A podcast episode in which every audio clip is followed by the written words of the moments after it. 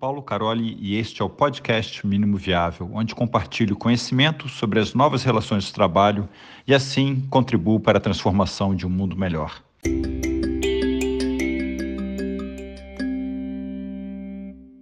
É, qual a diferença entre Lean Inception, Design Thinking e Design Sprint? Quem quer começar com essa? Eu posso começar. E assim, primeiro ponto: quais são as diferenças entre Lean Inception, Design Think e Design Sprint? Todas são três métodos diferentes. Então, assim, são questões diferentes. Então, vamos separar o que são cada uma delas. Lean Inception é um método criado pelo Paulo Caroli, onde durante cinco dias de um workshop colaborativo com diversas práticas, que inclusive várias delas vêm do Design Thinking, utilizando várias práticas, nós nos alinhamos, o grupo se alinha para chegar no MVP ao final desse período. Essa é a Lean Inception. Design Thinking, Design Thinking é o, é o pensamento de design ali, é uma, uma forma de pensar, é um método, é talvez eu até vá falando, chamando de método, assim, tal, talvez eu até vá ferir algumas pessoas especialistas e tudo mais, mas ele é, ele engloba uma quantidade gigantesca de técnicas e de práticas que nos levam a gente a pensar e a repensar a forma de fazer o design e aprofundamento dentro dos produtos. E algumas práticas a gente tem, inclusive na Lean Inception, como o mapeamento de personas vem do Design Thinking, o mapeamento de jornadas vem do Design Thinking, e diversas práticas vêm do Design Thinking que a gente utiliza na Lean Inception.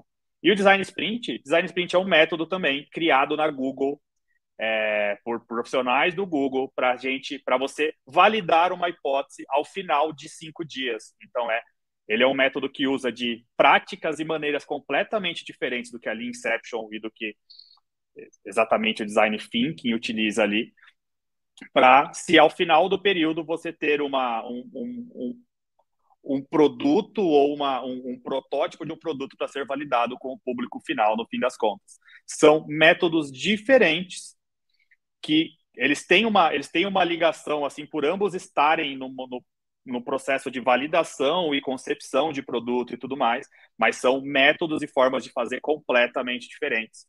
E são três ótimos, são três ótimas metodologias, três ótimas ferramentas, tanto o Inception quanto o Design Sprint, quanto o Design Thinking.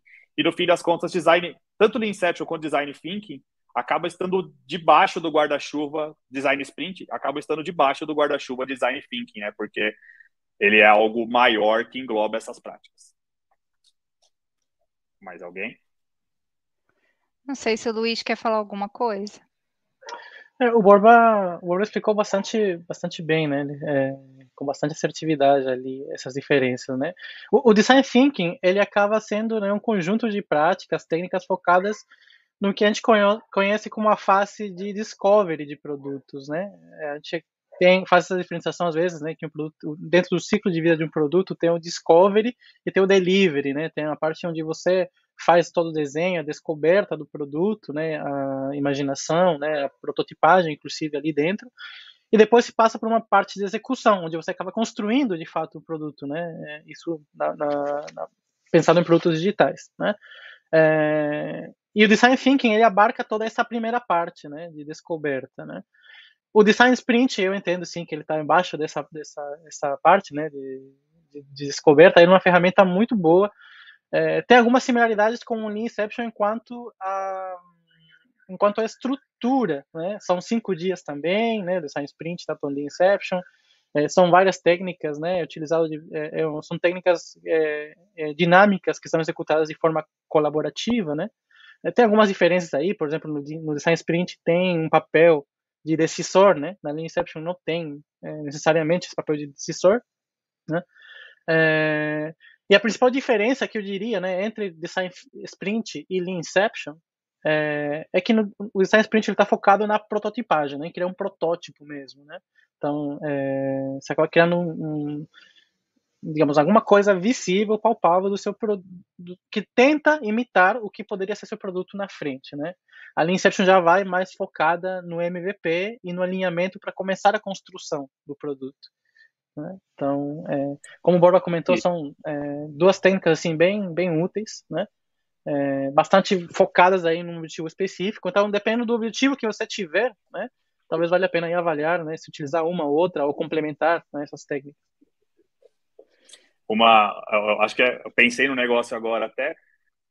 Todos são, são, são bolos diferentes mas ambos são ambos se tratam de bolos e ambos pode matar a sua fome dependendo de qual seja a sua fome. Então, entenda a sua fome para saber que bolo diferente que você vai fazer, né? Então, Sim. são métodos que vão te ajudar.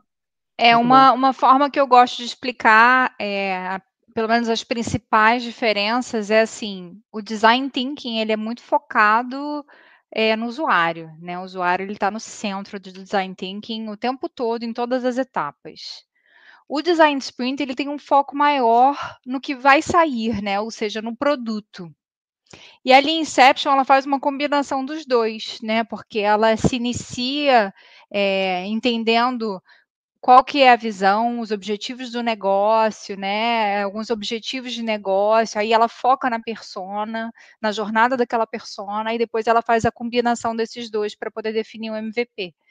Então, de uma forma simples, é, eu gosto de fazer o highlight das principais diferenças dessa forma. E conectou também quais são as qual a diferença entre os três. Eu acho que um ponto que vale a gente falar é a similaridade, a similaridade entre os três é que todos eles visam invalidar hipóteses. Então, Exatamente. De formas diferentes, os três pensam em validar hipóteses, validar hipóteses quais são seus clientes, de se eles, se eles comprariam ou usariam determinado produto, e eles fazem isso de maneiras diferentes, então vale a pena se aprofundar em cada um dos métodos, entendendo que eles são diferentes, mas que eles atendem esse mesmo propósito de validar uma hipótese de produto. Sem dúvida, pessoal, muito bom. O Rafael Pacheco, e ele está perguntando para a gente o seguinte, é possível aplicar Lean Inception em escritórios? jurídico, RH, administração, ou seja, fora da TI? A gente deu um exemplo aí, eu, por exemplo, falei do, do uso da Lean Inception para resolver um problema de RH, que acabou não sendo um, um, produto digital, né? Foi um produto físico junto a um processo. O Borba deu exemplo aí de um hospital também, né, Borba, que usou a Inception para basicamente criar um processo né, ao invés de um produto digital. E no blog da Carol tem vários exemplos. Então, resumidamente, sim, Rafa, é possível. Uma, uma, quando eu li a pergunta assim tal, eu até, eu até pensei numa, numa resposta um pouco diferente até do que a gente deu, que a gente deu exemplos de uso, né? Mas aí eu vou deixar um pouco mais genérica a resposta até. É possível aplicar Inception em escritórios? É possível utilizar Lean Inception em qualquer ambiente que exista um problema a ser tratado. Porque quando a gente roda uma Lean Inception, a gente tem normalmente um, a gente se baseia num problema existente e esse problema a gente vai pensar num MVP, num produto e possivelmente no MVP que solucione esse problema que a gente se que a gente se pautou no início da Inception, né? Então, em qualquer ambiente em que exista um problema onde a gente precise resolver esse problema, a gente pode utilizar a Inception e eu acredito que em qualquer ambiente a gente tem problemas a serem resolvidos, ou seja, em qualquer ambiente pode ser utilizado o Inception. Posso dar um exemplo meio, meio doido? Gente, estamos aqui para isso. Eu já vou contar, fazer uma confissão aqui em primeira mão, hein, gente? Nunca falei sobre isso em lugar nenhum. Mas eu já usei Inception para organizar a minha cozinha. Como assim, Coca? Então, acontece que eu me mudei muito nos últimos cinco anos, né? Desde que eu saí do Brasil. E, assim, nas primeiras duas mudanças que eu fiz depois dessa grande, foi uma dificuldade enorme de organizar a cozinha, né? Inicialmente era cozinha pequena para uma família grande, né? Nós somos cinco pessoas e quatro bichos de estimação. E a gente tinha pouquíssimo espaço.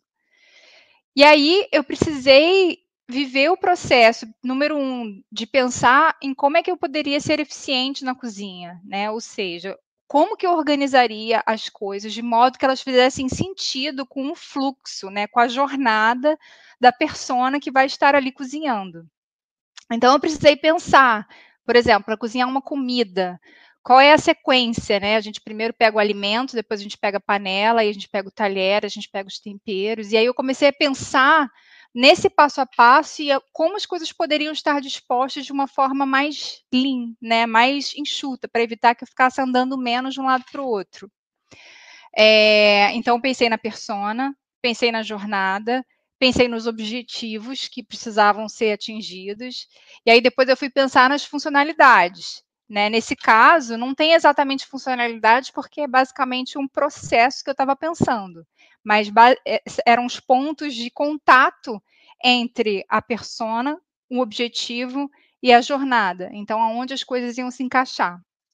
E aí eu terminava essa Lean digamos assim, com MVP, que era uma primeira arrumação, que era feita, né? E, gente, eu tenho uma vida super busy, né? Com um monte de filho, três empregos, um monte de, de mentorado.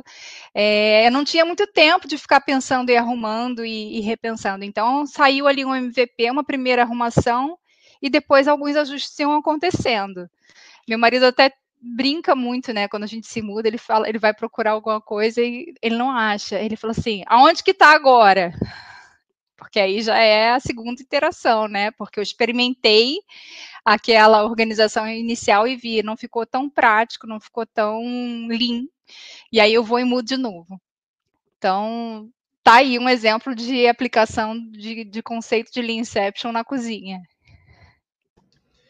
Legal, pessoal. Sim, o conceito, quando você entende ali esse conceito de experimentação, de MVP, as coisas mudam, né? E são conceitos amplos ali que você consegue usar em tudo, né? Então, vale a pena fazer esse teste aí e experimentar coisas, não esperar estar 100% pronto, concluído para colocar em prática. Então, faça, pense grande, comece pequeno, né? Isso aí, e vai ajustando.